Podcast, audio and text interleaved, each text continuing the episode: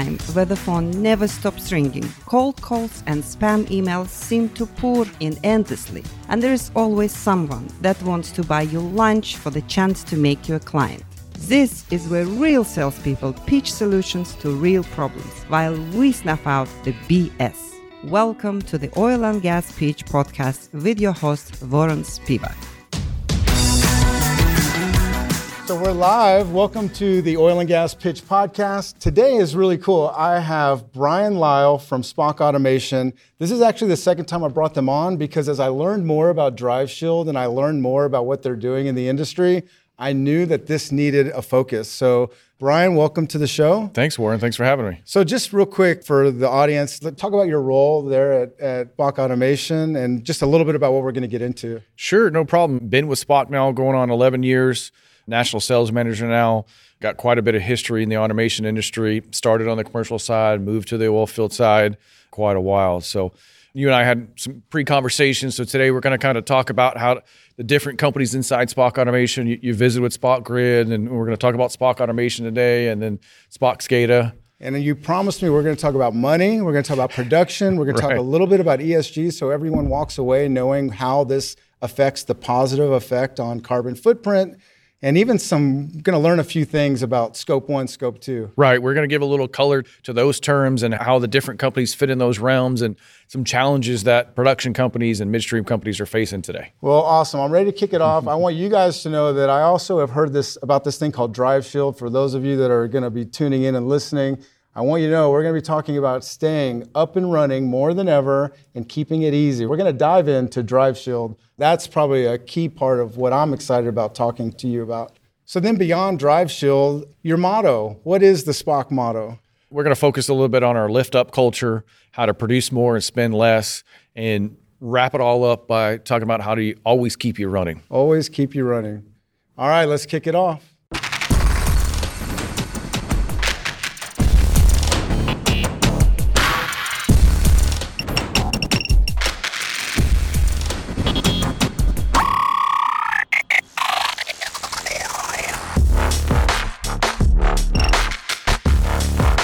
Interesting, you know, when we had Dr. Ben on the show and Ted, you know, we really got into really like generators, the power of keeping people up and running. And today is a kind of interesting thing because we're going to dive into what you do in terms of protecting these operators and folks in the midstream to keep them up and running and, and not allowing let's say a lightning strike to really cause a major production curve. Right, right. You know, we, we were talking before. There's several scenarios that we run into uh, on a semi-regular basis. You could have a, producer who's got you know 2,000 barrel a day well that goes down due to a high windstorm, or, mm-hmm. or you've got a, a, midstream company that loses their disposal well or the ability to operate it because they had a lightning strike hit a hit a transformer on site. So there's things that we can assist with and, and, help with some of the stuff we do on SPOC automation. That's great. Well, something I, I, just for a moment would love to kind of get into your history. How long have you been with SPOC and your role? Like, what kind of companies are you working with day in day out? Great. Yeah, I've been with SPOC now going on 11 years.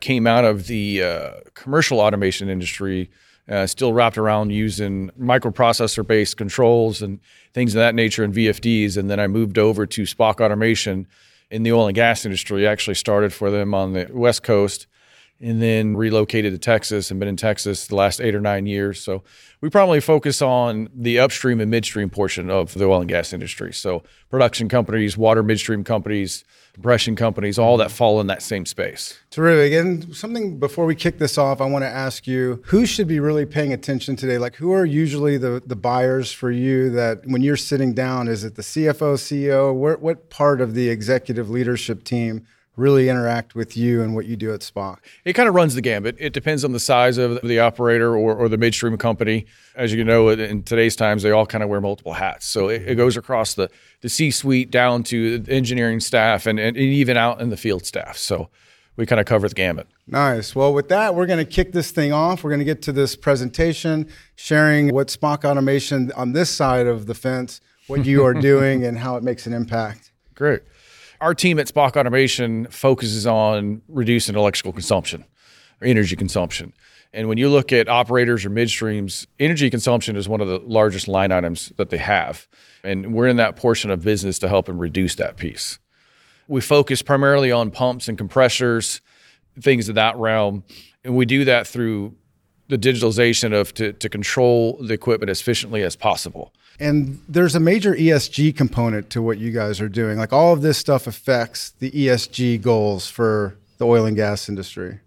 Right. And SPOC Automation plays in the ESG scope two realm, which is, is focused on reducing electrical consumption. Mm-hmm. So here at SPOC on the SPOC Automation team, we're focused on using inverter technology to help them reduce that electrical savings, 20 typically in the 20% range. Okay. So in addition to just talking about carbon footprint, what is from an ESG standpoint some of the strategies that get unlocked by starting this relationship? You know, as, as you mentioned, the industry's been talking about and focused on ESG for a couple of years now. And let's be honest, if you've got a good ESG strategy, you're, you're typically have access to better capital. You're rewarded with higher stock evaluations. It allows outside folks of the industry, i.e., investors, to be able to look at and see how you're managing your risk and sustainability. Mm-hmm. So that's the thing is, you know, in our pre-call and what we talked about, this even gets into downtime, right? If you have a down horse, you're not producing and it's usually caused by one of a few things. This dives into that. It's more than just about the financial savings, it's about production. Yeah, absolutely. You've got three main reasons you're putting inverter technologies on a piece of equipment. First and foremost is is to optimize it, right? And then the next big component of that is to minimize that downtime mm-hmm. to keep that equipment up and running longer. The goal is to have it run 24 7. Mm-hmm. Um, and then the third component is the electrical savings piece of it, like we mentioned. Nice. Well, let's get into the money a little bit. We put together a couple graphics here to kind of represent. We looked at the last couple of years of information. And if when you look at this, and you're using inverter technologies, you're saving estimated annual savings on energy costs across the board for us was was in the four hundred million dollar range. Mm. We looked yeah, at it. That's la- incredible. Right. We looked at it last year. That number is actually a little low. It was actually a little bit over five hundred million when when you start applying that. And then I mean, this is like an Austin Powers uh, soundbite, right? Four hundred million dollars just by making the right decision. Right. Right. And to drive that point a little farther home is if, if you take that estimated energy savings and, and you, you apply that to reducing of CO2 metric tons, the second graphic represents that where you when you take that savings and you flip it over based on the U.S. government's average pool of uh, CO2 generation, and you have that savings, you get quite a bit of reduction per kilowatt hour that you reduce. Incredible. And then something that for a listener that right now is going, what are they talking about? What could happen to what item on, you know, out at the edge, if you will? What examples can you give? I, I say lightning strike, but there's a whole lot that goes behind something going wrong out in the field. Right. And you're absolutely right. If you spend any time in the well field, you know, if it can happen, it, it will happen. Mm-hmm. You've got to build in redundancy you know, we, we, talked about lightning a little bit, but it doesn't even have to be lightning. It could be a high windstorm. It, it could be something that not even on your location. It's down downfield. Somebody has some kind of incident and it causes voltage anomalies or, things to go on in the power quality coming to your equipment. Cool. All right, scope one, scope two. For people that don't know, because I didn't know even just getting into being part of the network a lot about some of these terms. But scope one, scope two, this is really about carbon footprint and really finding what the true effect is of different items. And I'll just right. give everyone an example. And this is, you can correct me because I know I'm halfway wrong. but like Tesla, right? These people driving around their Tesla cars feel like, that their you know their absence of using gas is making a positive impact but the people that are like identifying scope 1 scope 2 i don't know if there's a scope 3 depending on what scope it is, you're now looking into what is the cost to the carbon footprint by manufacturing the Tesla. And suddenly right. the gasoline right. driver feels like he's superior to the Tesla driver. Right. That's always going to be the endless debate. And you're right. There is a scope one, a scope two, and a scope three. SASB is one of the largest organization that builds a, an accountability scorecard, if you mm-hmm. would, to allow folks outside of the industry to compare one company to another. Mm. And when you start looking at that, it allows those investors and, and, and outside folks to, to look at it and see how our industry's activity is, is categorized in those different Do you mind just buckets. walking through the difference between scope one and scope two? Sure, I, I can speak to scope one and scope two. Uh, I'm not on the scope three side, so Okay. I'm going to fall in that same camp Fair. where I'm not an expert there. As you mentioned, scope one, when you talk to SPOC Grid, that's clearly where they fall into is is in that power generation mm. portion of it. How do you get your power? Where does it come from? And how do you get it to the power consuming equipment? Mm. And that's basically when you scoop over to the scope two is the power consuming equipment, and that's where the SPOC automation stuff applies is in the scope two under the consumption portion. And this is where your performance, the ability for someone to, as we get now, we're going to get into like really the good stuff. But this relationship with SPOC, it now means that when a piece of equipment goes down, and I, I know you'll explain this to me, Right. But now suddenly there's more agility in getting back up and running, and then there's a warranty involved. There's lots of savings that could be made, not just in what you're going to make up by actually being back on your feet again, but also in the expense of trying to find talent that could actually Right. repair the item. Right, right. I've got a great question, Warren. I've got a whole slide on that, but I, I think we we might need to back up a little bit. Okay. We've talked about the different SPOC companies. I think if I give some color to that, that'll understand how we're covering that umbrella of uh, the different scopes of ESG and, and where the different companies fall into. Yeah, please. So, like you mentioned, you spoke with our team at the SPOC Grid side. They focus on maximizing power generation through hybridization. And really, you can think of it as creating an efficient bridge between the, the power generation equipment mm-hmm. to the power consumption equipment. And then that falls clearly in that scope one that we're talking about. Then we have SPOC automation that we've been talking about that focuses on the electrical consumption side. How do you reduce that electrical consumption side? Then you've got SPOC SCADA that kind of sets as an umbrella across both of them. It does data acquisition, historical data acquisition, actual live equipment monitoring, mm-hmm. and control over the SPOC automation equipment, the SPOC grid equipment, and then third party equipment. Nice. Yeah, that's a that's a lot, and that's the thing. You know, once I got in, you know, I got a chance to have the grid team here. I was mm-hmm. like, there is so much to unpack here, and the impact that you guys have, the importance for people leading these companies to kind of know that this exists, I think is critical. So this next part is really ex- obviously I'm excited to get to it, but it's really just about the agility and the follow through that you guys bring to the table. Right, and that's key. When, when we were talking about before that the type of folks we talk to at a upstream or midstream company, it gives them a peace of mind that they know they can cover both those pieces, not necessarily have to go to separate resources and then try to get them to play well together and do the coordination. When, when you get in there and you talk about how do we connect the power generation with the consumption, we've got that covered. And then when you get on the consumption side, we also can tie in that piece.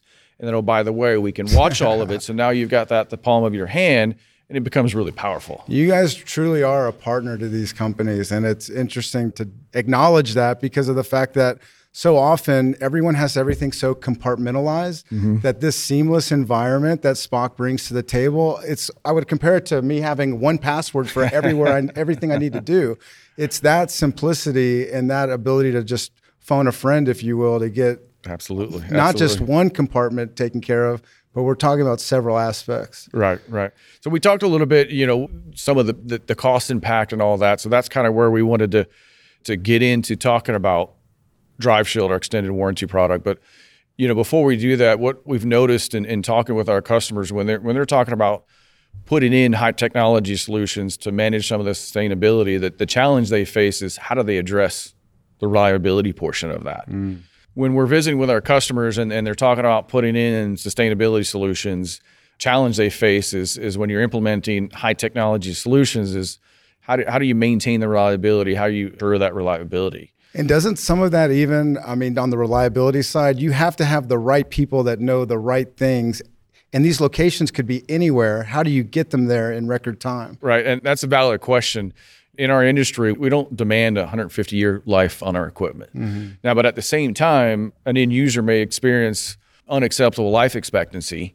And we can sit here and tell you our equipment's reliable because we've been doing it for 20 years. But the life expectancy of a semiconductor device is quite different than a, something made out of copper, a bus bar, if you would. Mm-hmm.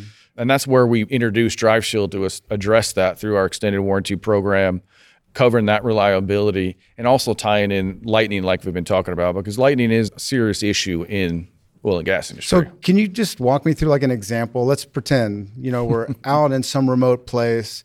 There's this piece of equipment. You call them, what's the name of them? VFDs, The v, so the VFDs, uh, which stands for variable frequency drive, also known as variable speed drives, all the same thing. Inverters. So it's the brains, right? It's the brains of, of what's it's the heart of the system, right? It's the heart of the system. So lightning strikes, it's down. So what, you know, give me kind of just an example of life before having like a warranty in place like Drive Shield versus, you know, somebody opening this door and having a relationship with you. Right. So we talk about those scenarios. We've talked about a, a production well that does 2,000 barrels a day, and you've got that high windstorm, and it comes in and takes out that a piece of equipment.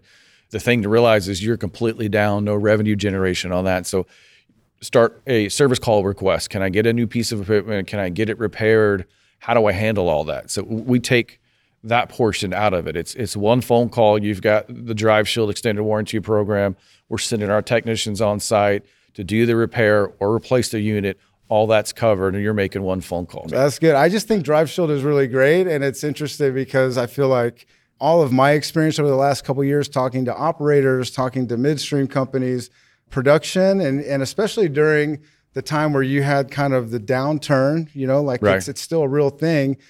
Everything matters. Every line item matters, and production is critical. Right. And that's one of the things that prompted us to dig into this. When we look back and said, okay, hey, what's the largest issue that our customers are facing or, or, or where is the opportunity? And, and if you look at non, the single largest non-warrantable item, uh, we can't control lightning. Nobody can control lightning.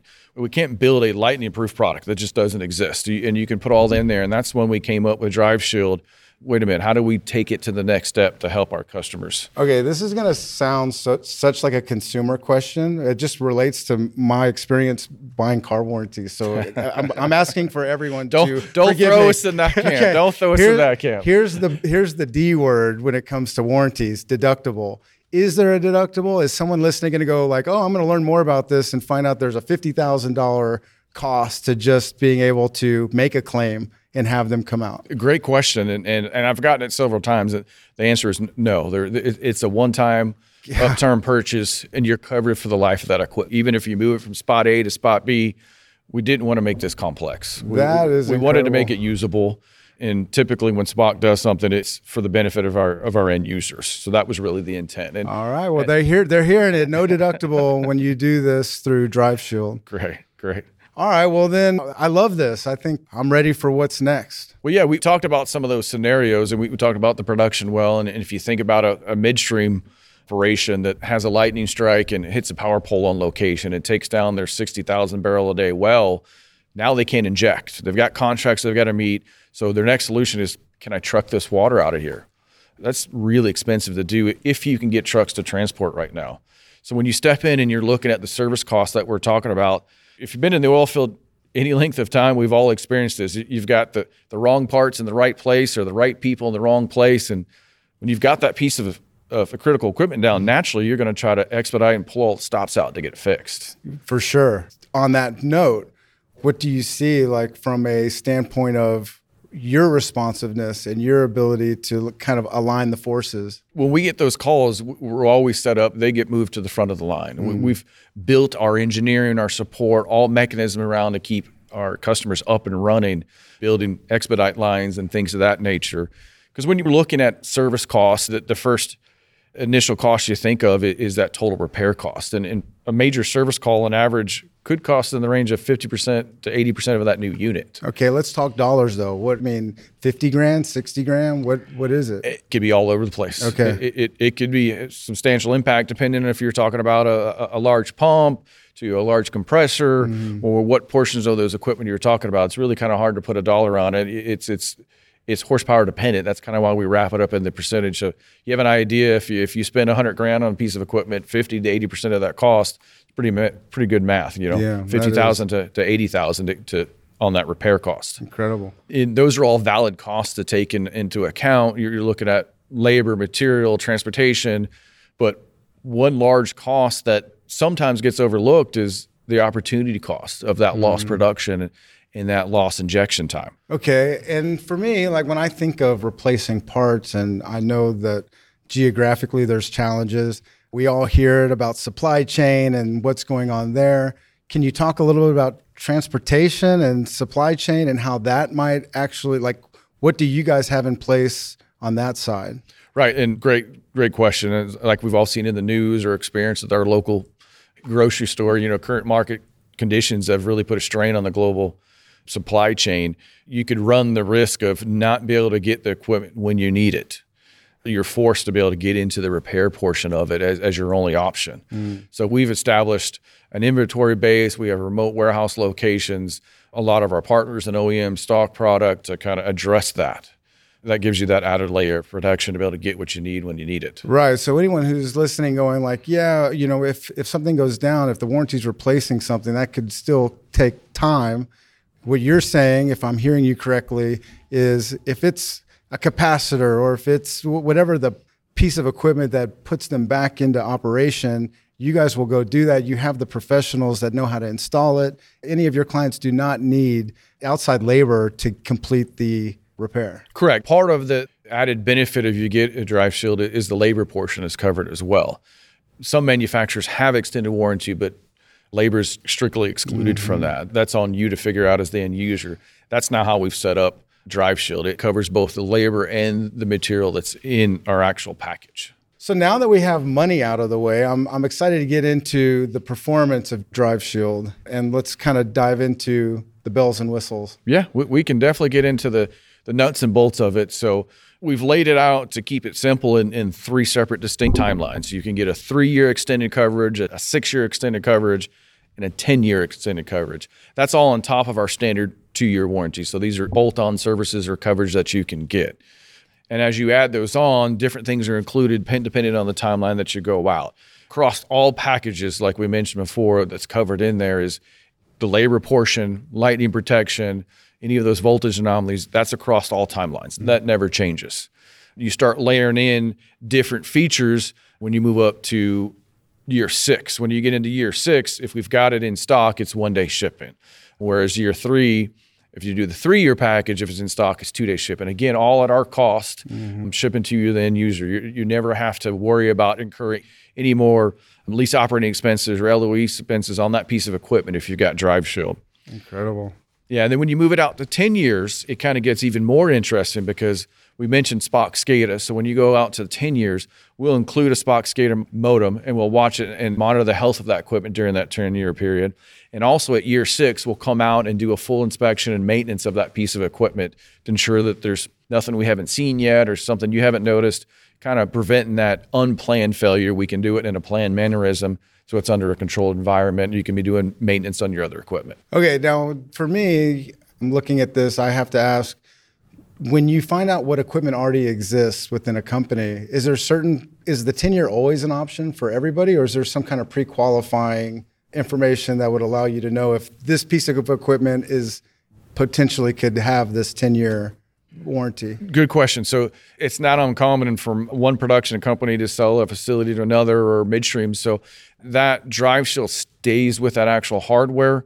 We keep track of all the serial numbers, all the hardware that's in there, and, and tie that together so we know that, that particular unit has drive shield. So if we have a new customer that's bought somebody else's old assets, it stays with it. It's not transferable with the owner; it stays with the equipment. And the age of the asset uh, going into the contract doesn't limit them from making a choice between these three options. Obviously, it's always easier to kind of do it up front, mm-hmm. and then you have like a 12 month window after a new purchase to add it. Beyond that time, we can still add it. What we traditionally do is go out and do an inspection of the piece of equipment to ensure it's in working order. There's not anything that's unexpected and then can build some custom extended warranty programs around that. Oh, that's it, cool. It, it's not uncommon. You, you, come to a site, water midstream, they buy somebody else's facility and that equipment's been out there for three or four years.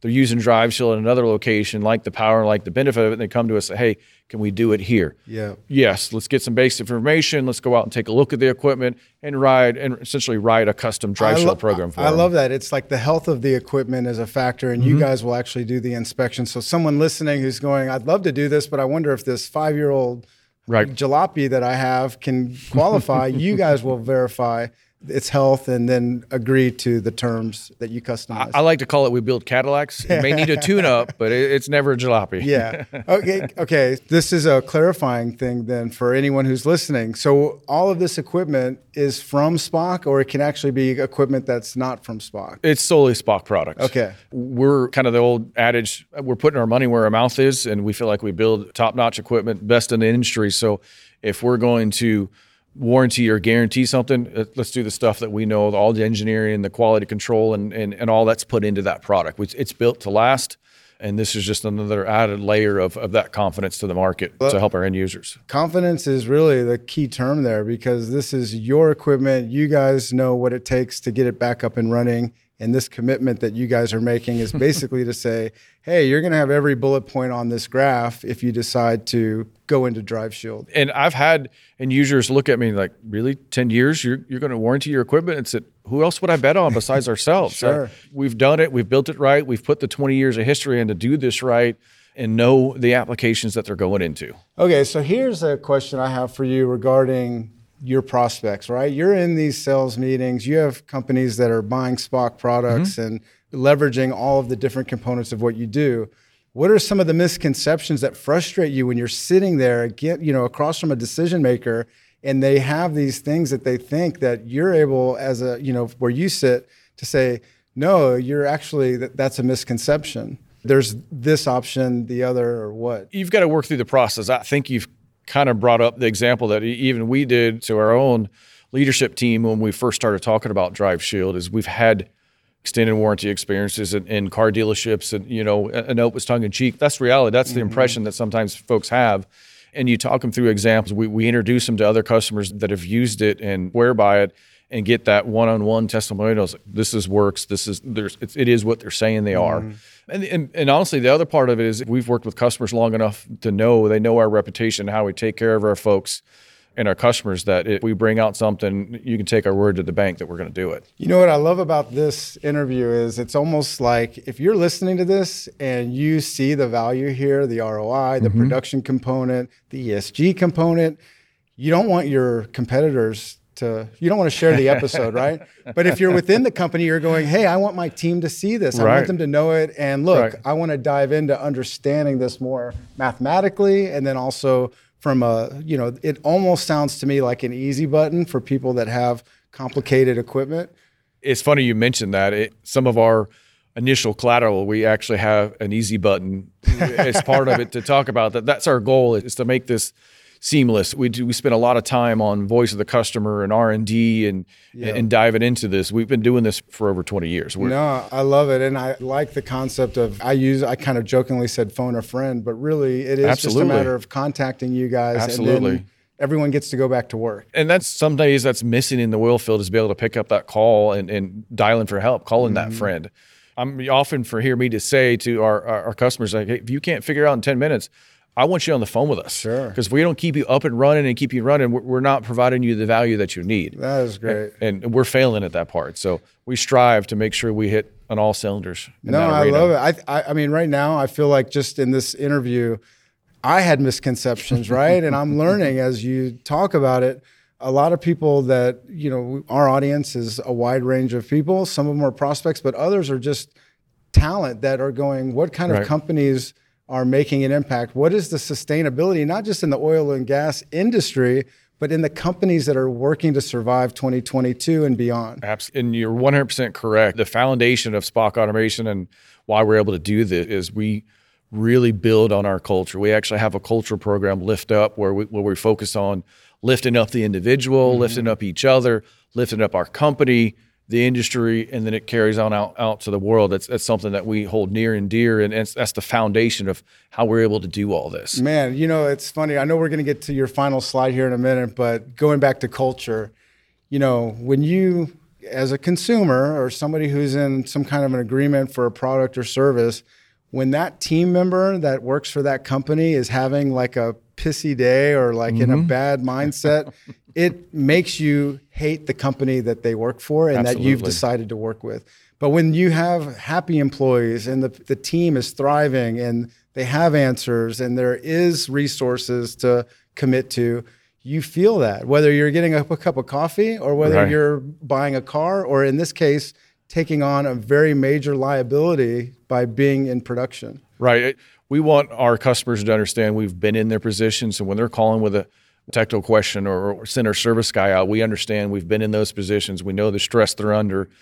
the lost revenue. We, we get that. So we, mm-hmm. we put all of our efforts into remedying that as fast and as efficient as we can. So before we talk about how people can get in touch with you and, and what process is, let's go to your last slide. Yeah, And great. and this is our chance to kind of really dive into SPOC as a whole. You mentioned that you, you had some misconceptions, and, and that's not uncommon. That that's not a, a Warren. I Yeah. just uh, I've never seen this before. we get that quite a bit. And, Thank you. And, and I and I and I mentioned we've been in this for 20 years. A lot of our customers are using SPOC automation. I may not know it. Go through Mm-hmm. OEM partners and everything. But we built this graphic to kind of give you an overall basis. An easy explanation is to say if you've got piece of rotating equipment. Let's break it down to that level. And it's got an electric motor on it. We've got discrete automation and a VFD solution to make that process more efficient. You know, to circle back to reducing those ESG scope two areas, every piece of equipment you can see on this screen, whether it be a rod pump, an ESP, uh, an injection well, a compressor, that all encompasses into what SPOC is as a core trying to help our customers produce more efficiently while spending less. And what I love about this slide is, you know, yeah, here at OGG, and we have companies that submit information, and we do a lot of due diligence to get somebody here like this, you know. And something about SPOC automation that meant a lot to us is we're so used to seeing like all like basically companies taking a wheel and putting a hundred spokes in it and saying we do this, that, the other, and we change tires, right? What SPOC automation does, and this graphic kind of proves it, it just shows these verticals that are within our industry and how you guys have really been solution focused and client centric in the fact that SPOC automation will leverage all these different aspects of our industry. Absolutely. We- know where our core competency is. We stay in that lane. We've even had conversations with end user if they bring us an application and be we totally transparent with them, understanding what you needed to do. We don't have an adequate solution that can solve that. Hmm. Most cases, we may know who to get them to, but at the end of the day, we want to take care of their problem. If I can't do it or SPOC can't do it, we want to get them to the right folks. Wow. Yeah, Square peg and round hole doesn't work for us. That's not how our culture's built. I love it, and I know pretty much everyone who's listening to this appreciates that because when you open the door to something like this, you want to know that you're at the right place and that the company can do the right thing. So, with that, I, I want to thank you. This is really Thanks great. for having me. I, I enjoyed it. Yeah, I uh, you know if you guys want to get a hold of uh, Bryan, Bryan, did kind of we'll we'll put the links all into the show notes. great. And uh, you are on LinkedIn. I couldn't I find am- you on LinkedIn. I'm on. LinkedIn. All right. You I'll- probably did the magic where, like everybody does, and put I and Brian and Y and Lyle. But Okay, uh, well, I, I won't hold it against you. it's been happening for 44 years. All right. Well, we're So- going to make sure that everyone has your LinkedIn link in our show forward to notes. it. Yeah. And thank you guys. Thank you for tuning in to Yes. the Oil and Gas Pitch podcast, SPOC Automation. Thank you. Thank you, Warren. Appreciate it. Enjoyed it, buddy. Check us out next week for another witty and sometimes spicy episode of the Oil and Gas Pitch Podcast, a production of the Oil and Gas Global Network. Learn more at oggn.com.